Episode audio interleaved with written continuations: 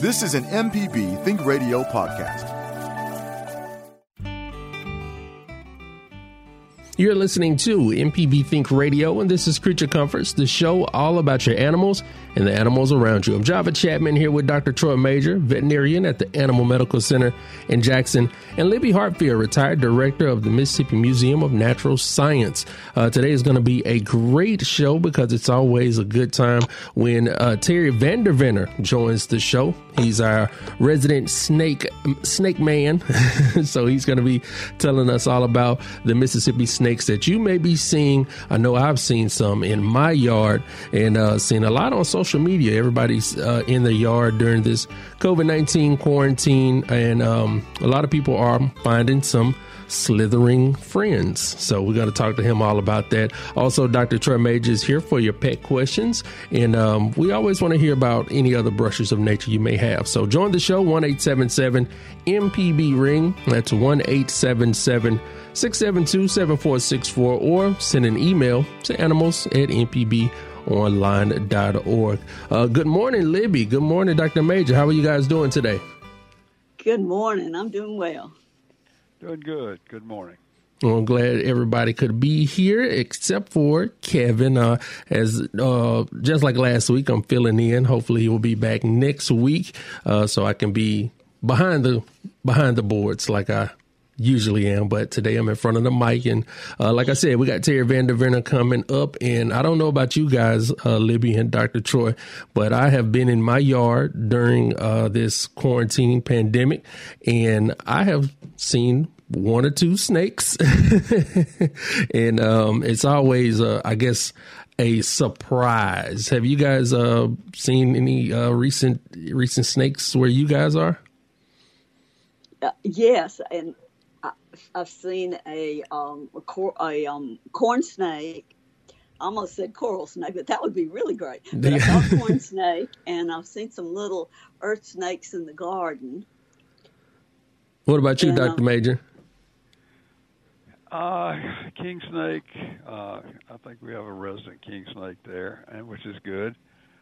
And uh, a uh, gosh, rat snake, I guess you call it, yeah, uh, the brown rat snake. Uh, they they're there, and they would rather not be disturbed. Uh, of course, sometimes you can't help it if you're working in the flower bed or uh, moving stuff around, but uh, just let them know you're there, and they they avoid you pretty well. Yeah, that's the comment that I made to my father. We were working in the yard together and we ran up against a snake. And I was, you know, just kind of telling him that as Terry has told us before, that the snakes really just kind of want to stay out of our way. So, you know, unlike, uh, I guess the thoughts that people may have, the snake didn't try to jump out and get me. It just basically kind of slither back to where it was so it can be out of sight. yeah, that's true. You know, we saw a great big black racer. It came out from under Paul's uh, tractor when he cranked it up, but it took one look at us and ran under the woodpile real quick. So it did not want to have anything to do with us. Yeah, and I know Terry, he's going to talk more about that when we uh, bring him on the show in just a little bit. But we have an early phone call, so we're going to go ahead and go to the phones and talk to John uh, from Moss Point. Good morning, John. How are you doing? I'm great. Can you hear me? Yes, sir. Yes, sir. Go ahead. You want to have a, a, a go at about a bird question this morning? Yeah, I do. Um, I uh, really fortunate that I'll be able to work from home for for the last oh, eight weeks, and uh, I've got my office set up, looking right out on my bird feeder, and um, there's a lot of activity. And I'm really curious about cardinals, and it seems like the cardinals, uh, male and female, are very sort of devoted to one another. Um, and I was just curious, do they do they have a lasting, you know, mating uh, behavior? Do they mate with the same partner year after year? Yes, I think cardinal is, is one of the birds, and I'll, I'll, do a little more reading about it. But they're one of the birds that that do keep their mates, and they're year-round residents here. So I'm pretty sure that male and female they keep up with each other more than just during mating season. And you know, I've noticed that too. It's like they're all they're sitting together, taking care of each other. A couple of times I've seen a male feed a female, and mine are not. I won't call it aggressive, but generally when they sit down on the feeder. I've got five feeders out there, and if they set on one, the little birds will move to the next one. They're out there with the indigo buntings, and the indigos will give them a pretty wide berth. Are you seeing that too? Yeah, the the males are pretty aggressive. I mean, the, the male cardinals seem to uh, they don't they don't like a lot of other birds around them. They'll chase them away. Yeah, yeah. Uh, if you kind of particularly start watching that female and seeing where she goes when she leaves your feeder, uh, you might find their nest. I found a nest in our live oak. It's the other side of the house from the feeders, but I I saw her going in there several times, so I got binoculars and looked from every angle and finally saw her sitting on a nest. So that's a fun thing to kind of. Now I'll start watching and see if I can see the babies fledge. Well, great. Thank you very much. I, I was just really curious. They seem to be really, uh, the male and female seem to be really devoted to one another. So that that makes sense if they mate or you know year after year. Right.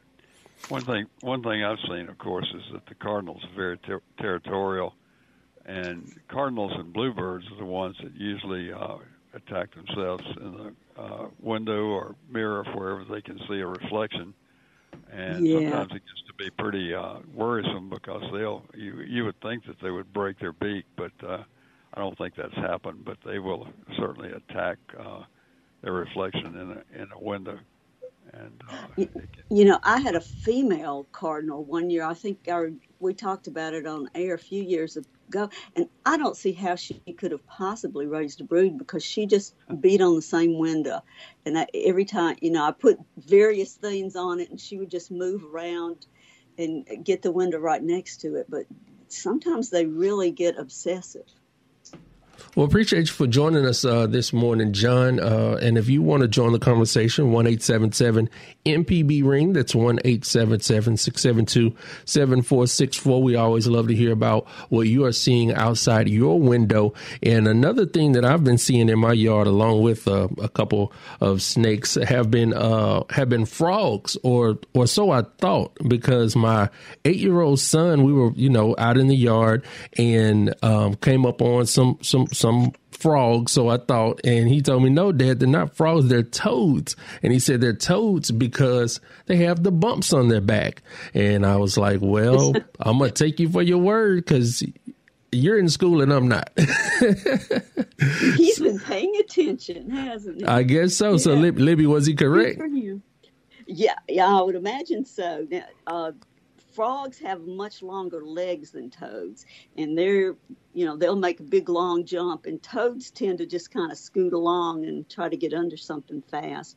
And the toad has that dry, warty skin. A toad is actually a type of frog. The frog, but true frogs, what we call true frogs, are the ones that are smoother skin. They look kind of wet and uh, tend to be closer associated with water, and they have those long legs.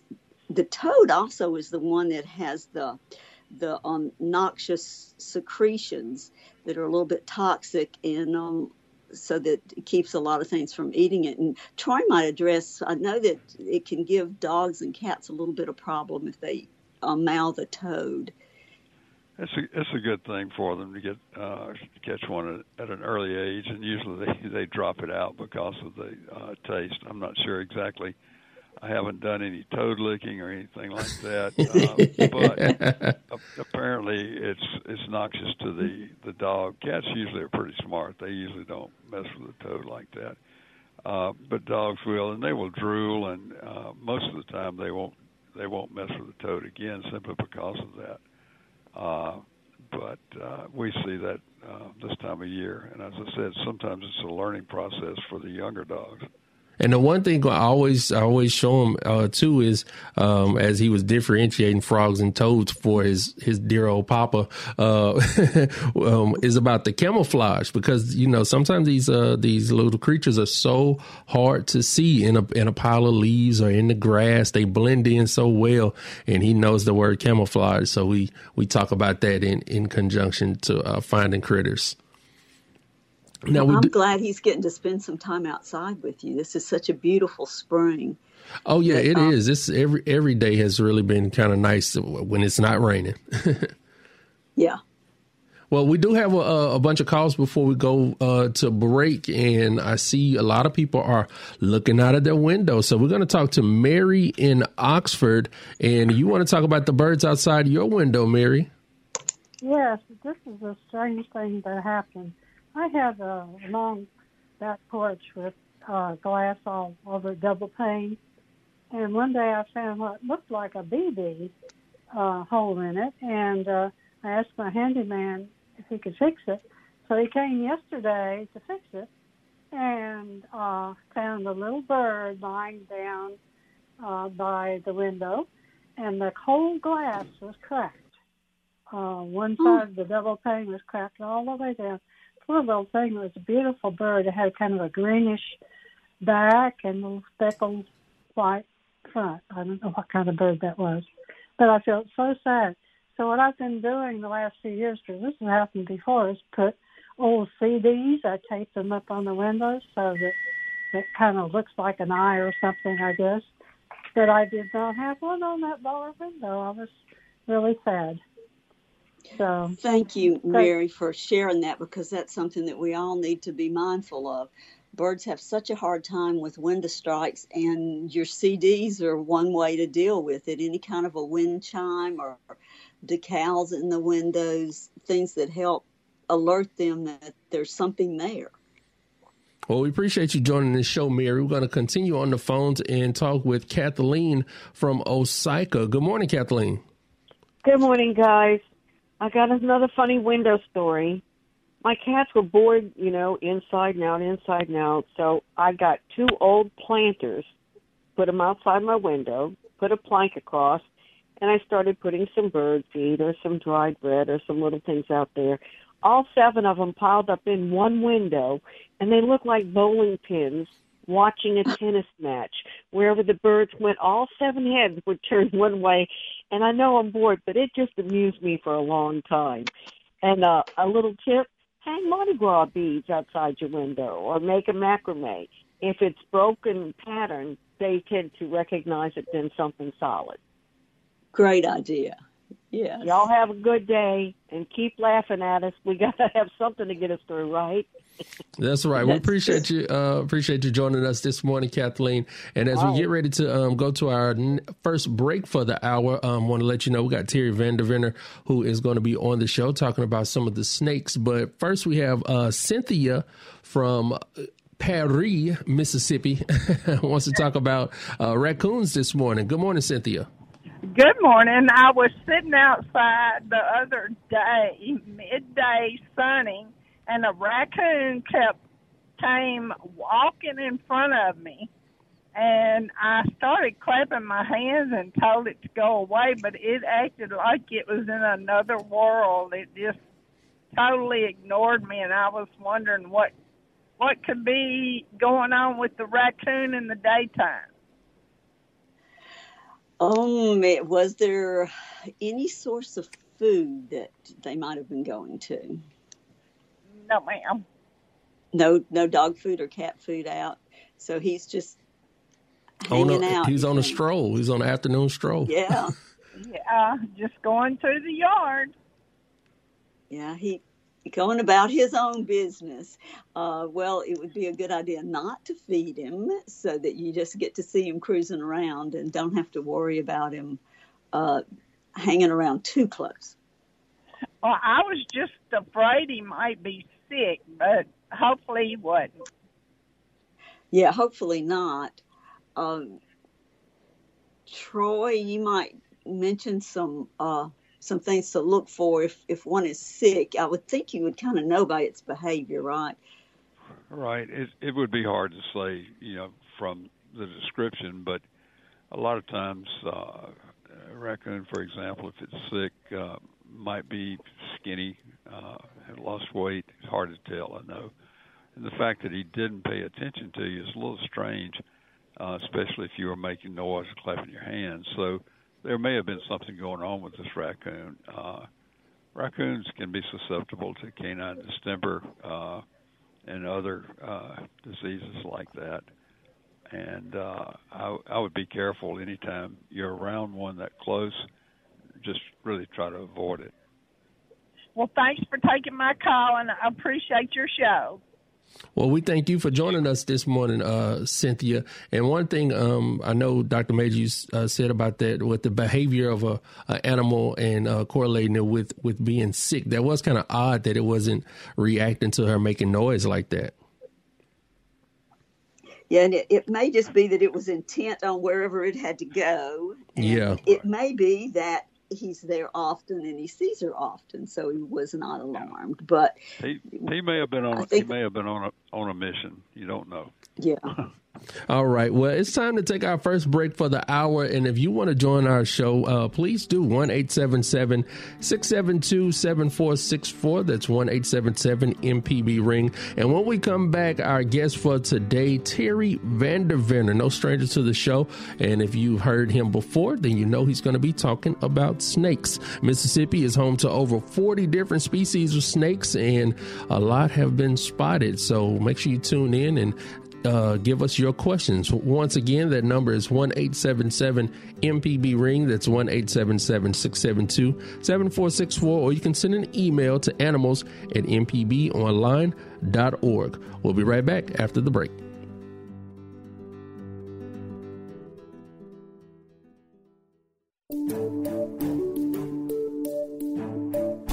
Hi, I'm Dr. Jimmy Stewart, professor of internal medicine and pediatrics at the University of Mississippi Medical Center. On the original Southern Remedy, we answer questions about all aspects of your health and share some of the latest medical information in the news. You can listen to the show on Wednesdays at 11 on MPB Think Radio, or you can subscribe to the podcast by searching for Southern Remedy on your preferred podcasting app.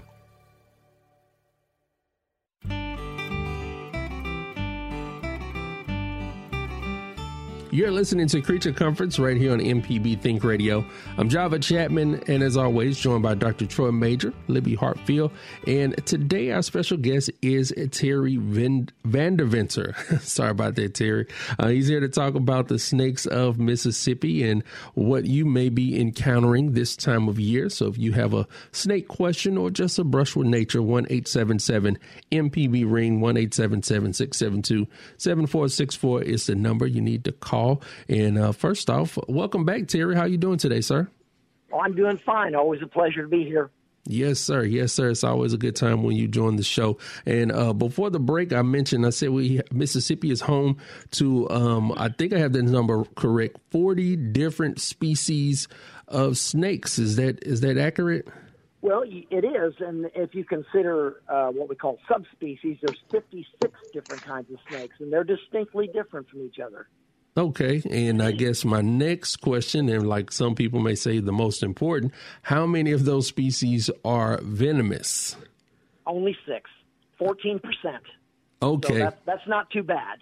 Yeah so the so when we come across these critters in our yards the likelihood of it being a um, venomous snake is is lower than it is being a non-venomous snake Yeah, yeah, for sure. But we do have venomous snakes that are quite common, you know, and, and make up a major part of the, the local snake population.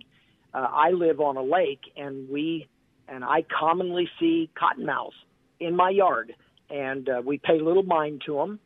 But uh, but that's one of the snakes I see most frequently where I live. Okay. Now with um uh i guess you seeing that in your yard i guess as a as a city dweller myself um how what what what what type of snakes? I actually did see a snake. I didn't get close enough or investigate to get any um you know specific characteristics about it but i did see a snake in my yard. And uh, what may people be seeing in their yards or gardens this time of year especially for those uh in the city Sure, if you're out doing yard work and you're trimming up the monkey grass and turning over the pine straw and lifting lifting your uh, railroad ties and landscape timbers, you're going to see little tiny snakes about a foot long, gray, no no distinct markings, and we call those earth snakes. And they're perfectly harmless and they're full grown and very very abundant in the springtime. They tend to kind of disappear as we as it gets warmer. King snakes are common in in uh, in cities, and as are rat snakes. So the king snake is easy to tell, black with little white or yellow polka dots all over his body. The speckled king snake, and the rat snake is a larger snake that has is kind of a grayish color with large. Uh, kind of square blotches running the length of the body. That's your grandma's chicken snake. That's another another name for it. And those those are all uh, very well adapted to living in urban situations. Okay. Well, I actually, I guess um, our um, listeners knew that you were coming because um, I have a, a email here uh, from Keith, and it says, "I have a rambunctious six month old kitten." And Doctor Majure, you can uh, chime in on this. I have a rambunctious six month old kitten that likes to pounce on anything that moves. I also have a four and a half foot king snake that lives next to my house and patrols the yard. Twice I have grabbed my kitten before he pounced on the snake. How serious would it be if the snake were to bite him should I try to relocate the king snake? So, um, Terry, go ahead and tell us if, Well- about that. Sure. Well, a, a bite from a king snake is inconsequential. It's nothing. The scratches from that little kitten are more severe than the bite. But you're talking to somebody who is an advocate for keeping house cats in the house. They should never be allowed outside. They are a biohazard. They're an introduced species, and they destroy billions of reptiles, amphibians, and songbirds in America every year. So the best thing to do is allow your king snake to roam the property and eat the rats and mice and eat the venomous snakes that come around and keep your keep your kitten indoors. So that's that's my political statement for the day. Well, Dr. Dr. Majure, I think there's really no kind of um, curbing uh, a rambunctious six month year old kitten from uh, trying to pounce on everything, correct? Right, and uh, I, I concur wholeheartedly with Terry. Uh, cats really need to be inside; they don't need to be outside. But uh, that's not going to happen uh, as far as uh, universally. But they do a lot of destruction of small animals, uh, toads, um, small snakes, this sort of thing. And as he said, the scratch on the snake could be uh, very harmful. Uh, so I would suggest that it's best to keep in. There may be other snakes out there as well, and I've found over the years that uh, cats are pretty good about not getting bitten by a snake, let's say a cottonmouth or some other snake. They can get bitten, but uh, 99 and 9 percent of the time, when a cat is presented with an abscess or a bite wound, it's from another cat from being outside. Uh, cats, however, dogs, on the other hand, they're notorious for sticking their nose right down on the snake, and subsequently they get bitten, uh, usually on the face or maybe on the foot. So that's my take, and I would say Terry's absolutely right about keeping cats inside. All right. Well, Larry um, from Starkville is on the line, and let's let's go ahead and talk with Larry. I think he has a uh, a snake story this morning. Good morning, Larry. Good morning. Go ahead with your story, sir. Yes, um, on Tuesday of this week, and I'll try to make it brief to get to the problem I've got. Uh, my wife and I discovered a really large gray rat snake attempting uh, to raid a cardinal nest that was in a shrub here by the house. So I caught it and put it in a uh, black oil sunflower seed sack, tied it up. We put it in our Jeep and took off to carry it away from our house uh, a mile or so. And when we got to where we were going, the sack was empty. Um, We didn't know there was a hole in the bottom of the sack, and the last the snake has been seen, it was crawling up behind the dashboard. Now that was Tuesday, and uh, um, my question is, how do I get it out, and how long will it live? What? Give me some advice. Oh wow, Larry, that that sounds like an ordeal. Uh, Terry, did you hear that this morning? Yeah, I, I had I had some trouble hearing it, but so you correct me. Uh, he had a rat snake that was attempting to eat uh, babies or eggs out of a cardinal's nest. Is that correct? Is that correct, Larry? That's correct. It- the, the- real issue but- is the snake that's now in my Jeep. Yeah, the snake is now in his jeep. He tried to carry it away, and it's, it's behind the Oh, dash. oh. It's, yeah, the re- yeah the Oh. real problem is the snake is behind the da- his jeep's dashboard. Oh boy, this, is this is not a new story. this is a common thing. What I what I would suggest is uh, park your Jeep in direct sunshine. In you know, if it's in a parking lot or in the middle of your yard or somewhere, in direct hot sunshine, open your doors, and uh, hopefully the snake will evacuate. Hopefully he'll get out of there because, um, frankly, if uh, if I catch a snake and put him on, put the container on the front seat of the car, and I go into a convenience store to get a Coke and come back out, that snake may be dead because they cannot take the heat. And we know how hot a, a car can get. And you don't want him to die in there. So I would I would suggest just parking it, opening the opening all the doors, and parking it in, in the brightest, hottest sunshine so that he will leave and get out of there. You may never know, but uh, but that's the only thing I can think of other than just dismantling the vehicle. Sorry. Well, Terry, let's talk. I guess let's talk a little bit about the, the biology of the snake. The snake is unable to um, uh, regulate the temperature because it wouldn't be. It just wouldn't want to take that heat. Am I saying that correct? Yeah, yeah. Kind snakes do something called thermal regulation, meaning they they move around in order to control their body temperature. They may lie in the sun for a few moments to warm themselves up, and when they reach a certain temperature that's uncomfortable, they move to the shade. And by moving back and forth, they can maintain an average proper temperature. But if they're stuck in a situation where they can't get away from it, then they'll die. And people say snakes love sunshine. Not really. Not really. you can take a desert snake and set him down in the sun, and, and in three or four minutes, he's dead. No. So, uh, you know, they have to be very careful, and that's why uh, uh, I, I say, you know, if if you make the the environment uncomfortable for that rat snake, he will probably get out of there, you know, as quickly as he can. Okay, well, Larry, I hope that holds uh, gives you gives you some advice uh, this morning, and I really that's just kind of unfortunate. I don't know how often I would jump in my jeep just because I would I would be scared.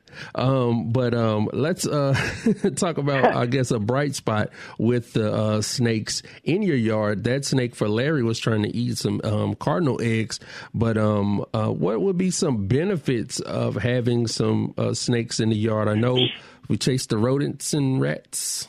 Sure, sure. And you know, we always think about what does this creature do for me? We sometimes don't think about its role in the environment. What good is it to me? And so what we have to so so many times to convince people that these are good things, we have to find things that they do that benefit us. And one of the most important things snakes do is they kill rats and mice. And rats and mice reproduce at a tremendous rate. And they eat our food, they destroy our property, they spread disease. And snakes eat rats and mice. And, and snakes are intrinsically good things. They, you know, snakes don't hate people. snakes don't don't attack human beings. They don't chase people. But you know, we, something goes way way back in our psyche, you know, in our our history, something about snakes we makes us nervous, and so having them around is is sometimes kind of an iffy thing. But they are out there working for you. You know, they're working for themselves, but as a byproduct, they're helping you by destroying rats and mice. But um, a cardinal is a native species. A rat snake is a native species. They've been eating each other for, you know, for millennia. Now that's the one. Yeah, I, w- I always like to, um, and I'm glad you brought that point up because I always like to point that out that the ecosystem has been um, this way, and you know, for a long while, we are the ones who kind of, you know, kind of introduced our own thoughts and feelings in, into it. Yeah, exactly, exactly. So you know, it, it, it's easy to say, well, you know, they were here first, right? But when but when the grand youngins enter the scenario and there's been a snake in the yard, well, we don't worry about that anymore, do we?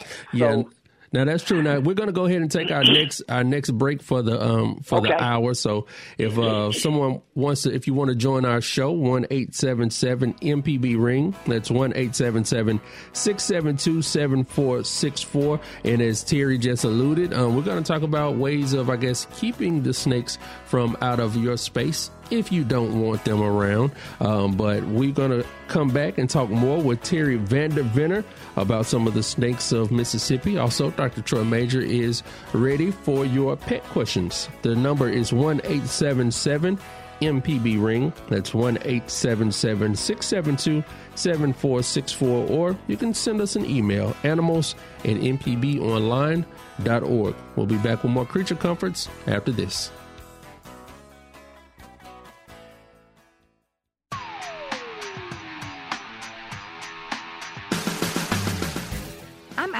Walker, the Lady Auto Mechanic, host of AutoCorrect. If you're enjoying this podcast, try my podcast, AutoCorrect. We help steer you in the right direction with your car problems. Find me on any podcast platform or at autocorrect.mpbonline.org.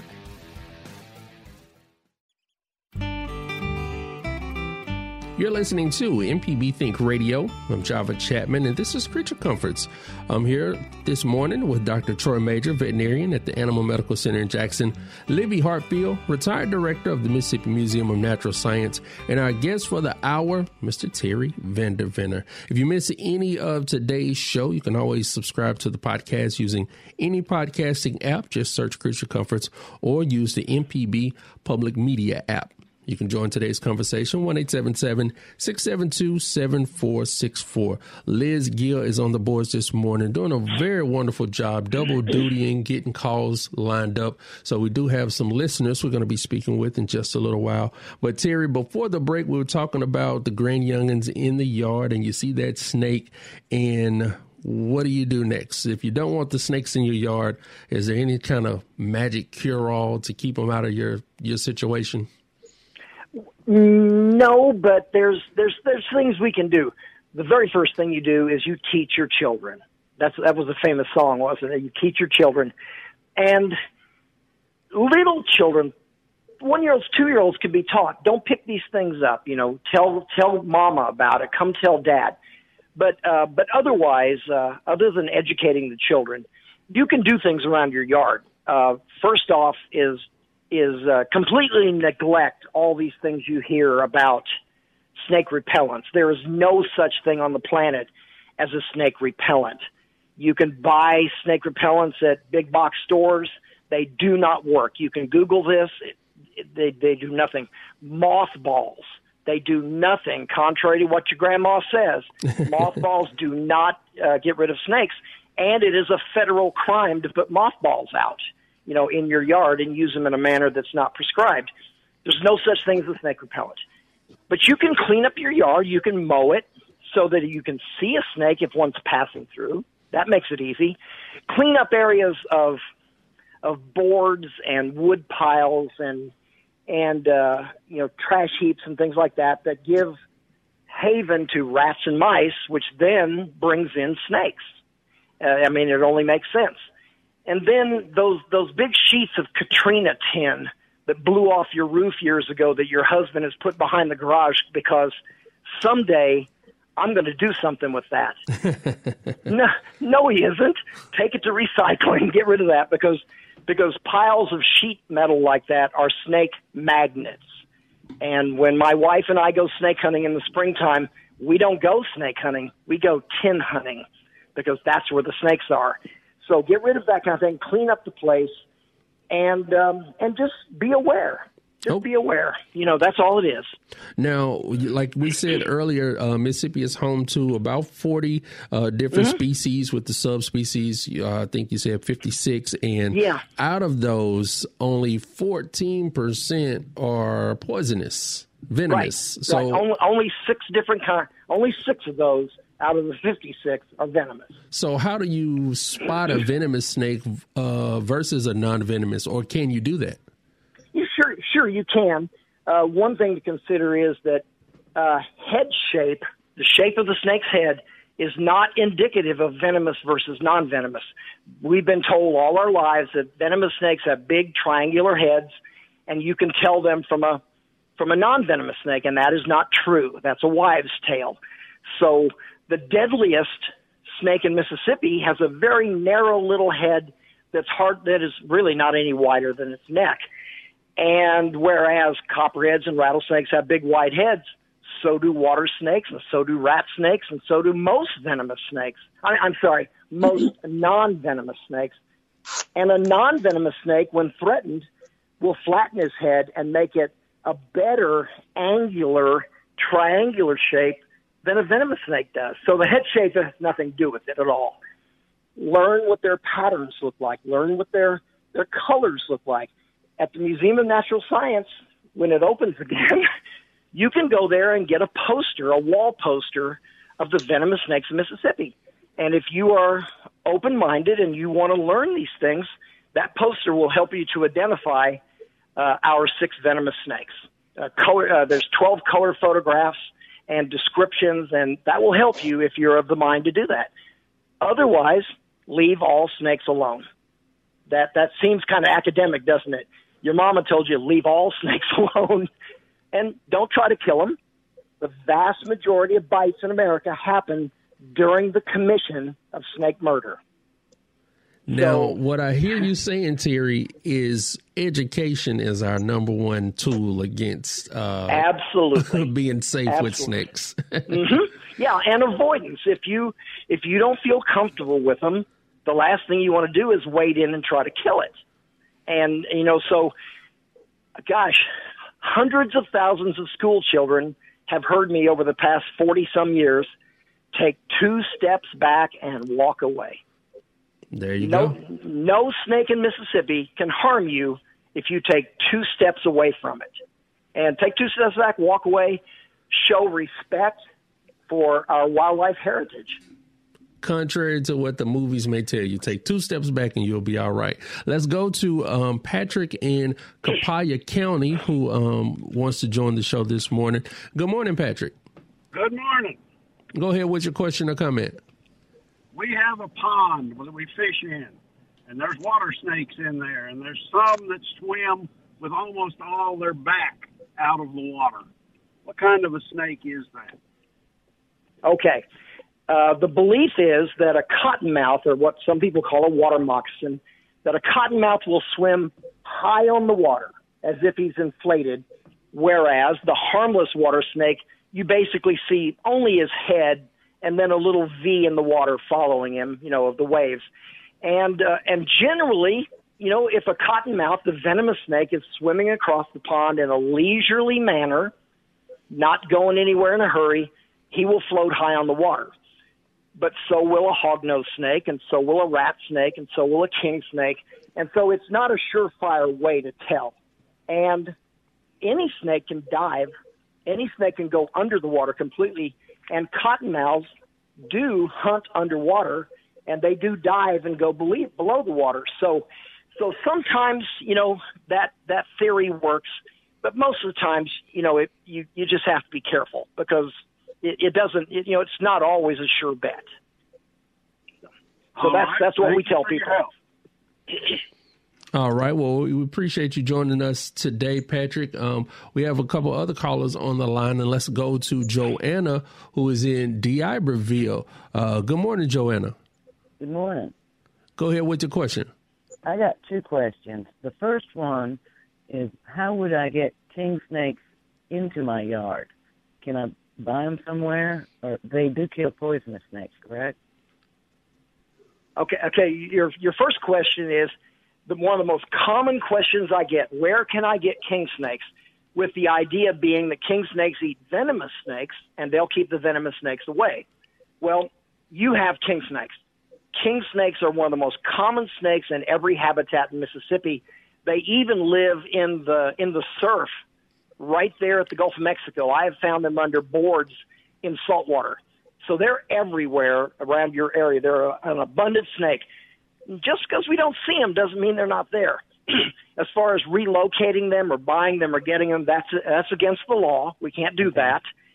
And since you already have king snakes, introducing new ones into the population will cause problems. And you know they may fight, uh, they may force other ones out. Your area will only only hold a certain number of them, and if I've you put more in, that causes in- problems. What's in your second 30 question? years. All right, go ahead, Joanne, with your second question. Okay. Um, do, do y'all know of anywhere on the Gulf Coast that I could take my dog and have him made as an emotional support dog? Dr. Majure, are there facilities on the on the coast that could, uh, uh, I guess, train dogs to be emotional support dogs? There are, and uh, I would have to say that uh, contact your local veterinarian. Uh, they should have information about that, or at least have someone that you could get in contact with.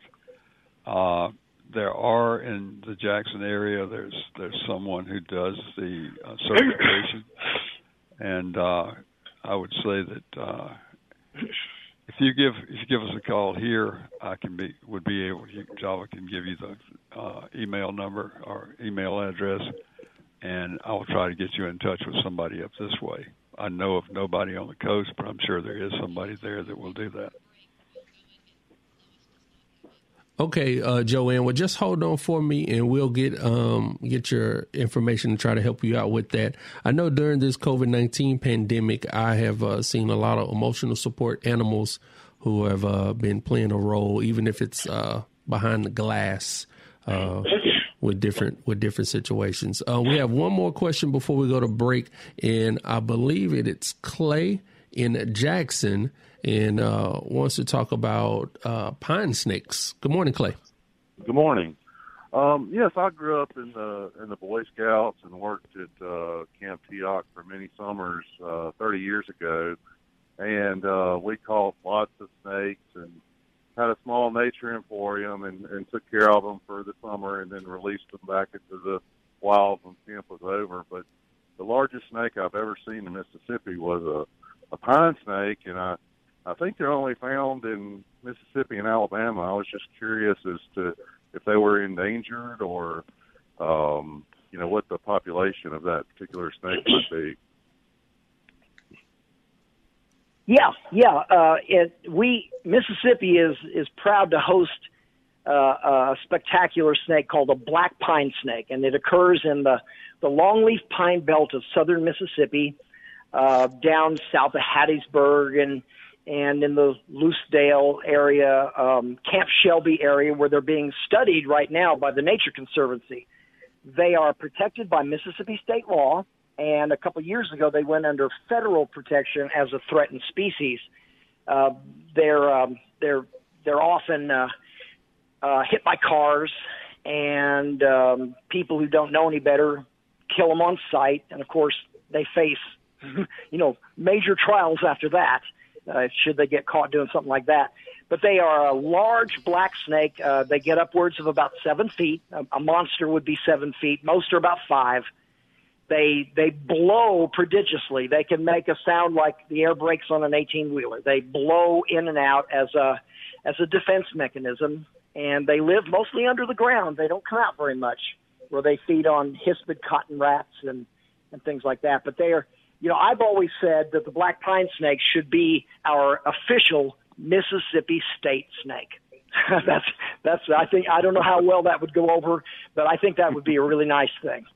Yeah, it was just it was you know I'll, I'll never forget that snake because it was so it was as big around as my arm, and it was something that you would normally never see in this area. Most of the the campers were terrified of it, but it was just a, a beautiful snake, and Yeah. um, just haven't seen one in 30 years. So Yeah, yeah. Well, uh, I've been in Mississippi almost 50 years, and I think I've encountered uh, two live ones and seven road kills. I think that's as many as I've found in all that period of time. Uh, but um, but Jim Lee, working at Camp Shelby with the Nature Conservancy, has seen oh, well over a hundred of them because he traps them specifically and in their during their research project down there. So so Camp Shelby is the last haven for a lot of these rare species of animals, uh, simply because it's maintained in longleaf pine uh, as it should be uh, in a natural state, and there's not there's not a lot going on there that would harm these critters. So, yeah, great Right. snake. Thank you so much for your time. I appreciate it. Very welcome. Well, th- yes, thank you for um, bringing that up, uh, Clay, especially about the longleaf pine area, um, because that's um, one of the areas we haven't talked about today, I don't believe. And is the longleaf pine um, home to a number of, uh, is it rattlesnakes? Yes, yes, yeah. Longleaf pine uh, was was cut out back in the 20s, and um, it was used for telephone poles and barns, and it was the number one wood in the in the eastern United States. It was it was prized over all else.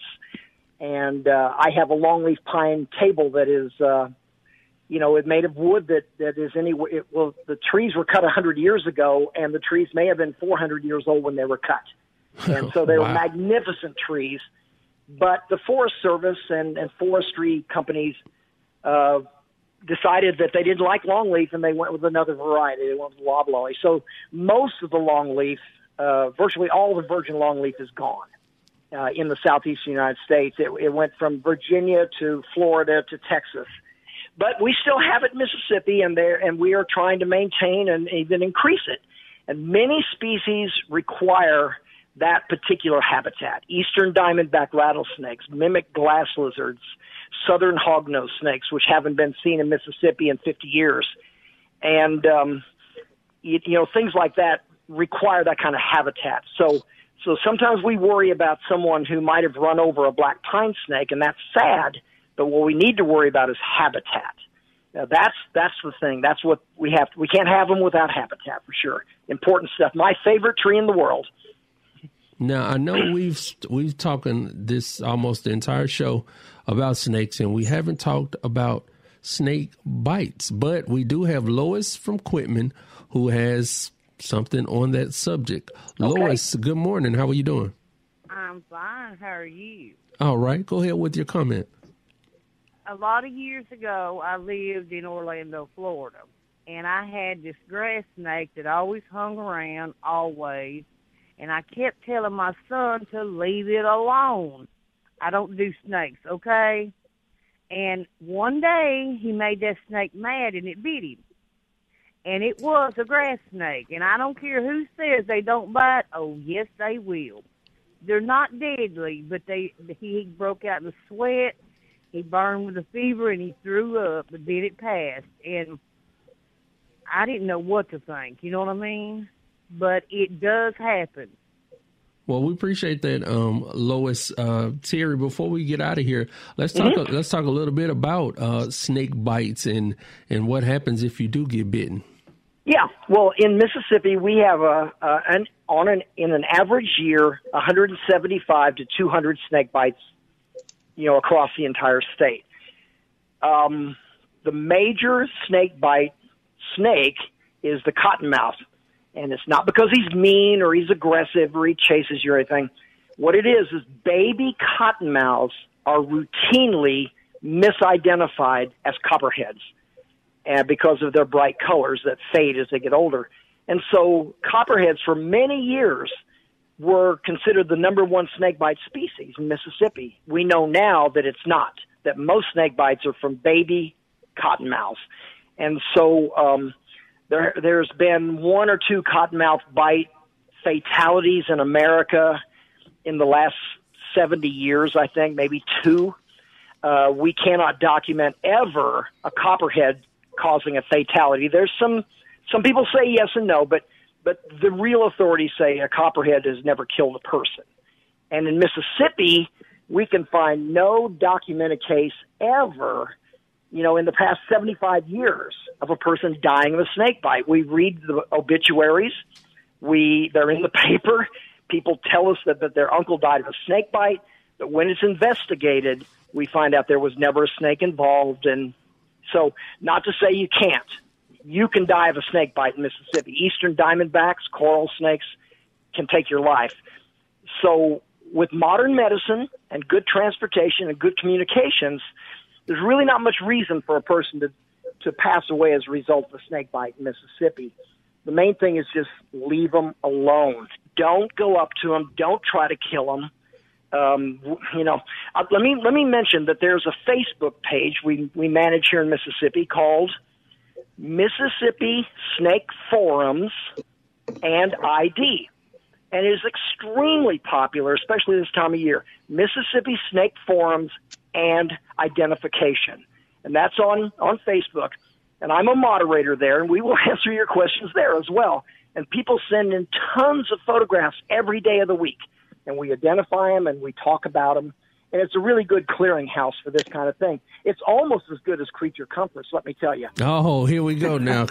There's nothing better than Creature Comforts, especially on a Thursday morning. Terry, we really appreciate you for joining us today, and I know we're going to have you back on the show really soon. So thank you for uh, joining us today. And my You're friend, very welcome. My friends, that's another that's another episode of Creature Comforts, which is a production of Mississippi Public Broadcasting, Think Radio. Funding is provided in part by you and listeners like yourself. Visit mpbonline.org slash creature comforts for today's show and past shows. Today's show was produced by myself, engineered by the lovely Liz Gill. Also was our uh, call screener for Dr. Majure, Libby Hartfield, and I guess Terry Van Vandeventer. I'm Java Chapman. And up next, it's AutoCorrect with the lady auto mechanic Allison Walker. And tune in next Thursday for another edition of Creature Comforts, only on MPB Think Radio.